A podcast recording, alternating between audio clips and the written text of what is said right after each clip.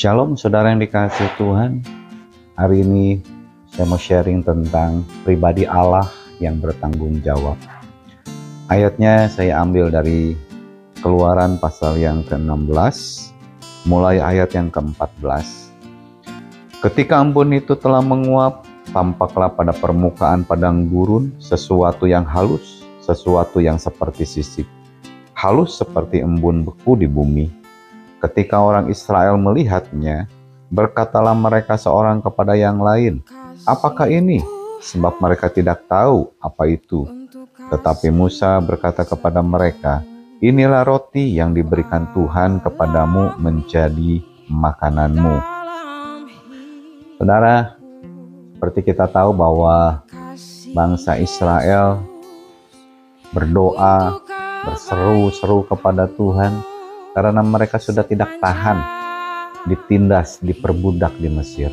Dan Tuhan mendengar keluh kesah mereka sehingga mereka kirimkan Musa untuk memimpin bangsa Israel keluar dari Mesir, dari perbudakan.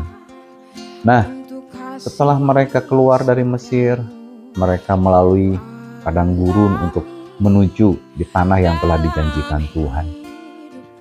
Saudara, dari ayat yang kita baca pagi hari ini kita tahu bahwa Allah kita adalah Allah yang bertanggung jawab atas kehidupan kita.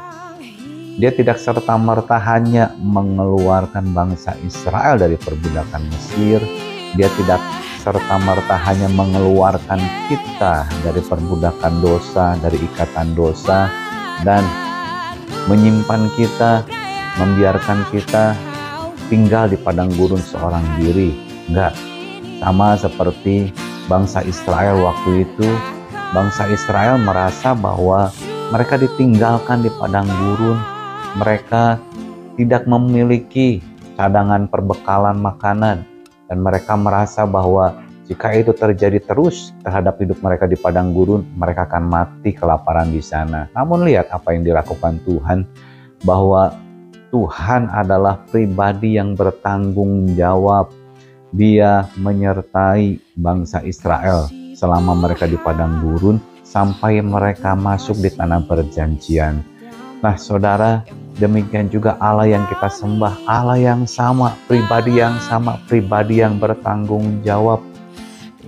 Dia tidak hanya melepaskan kita dari perbudakan dosa, dari Mesir, dan membiarkan kita sendiri di padang gurun. Tidak, Allah kita adalah pribadi yang bertanggung jawab.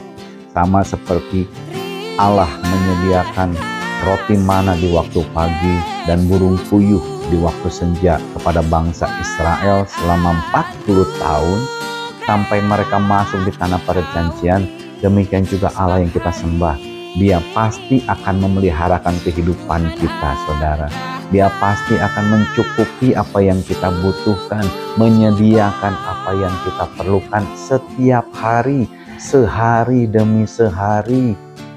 Dia tidak akan membiarkan kita berkekurangan.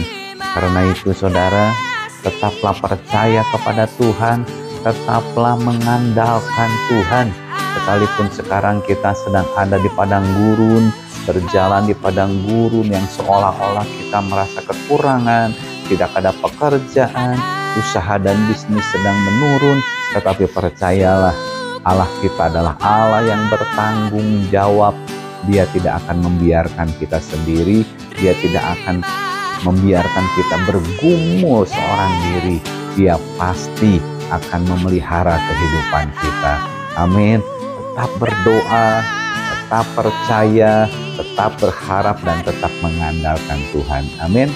Tuhan Yesus memberkati.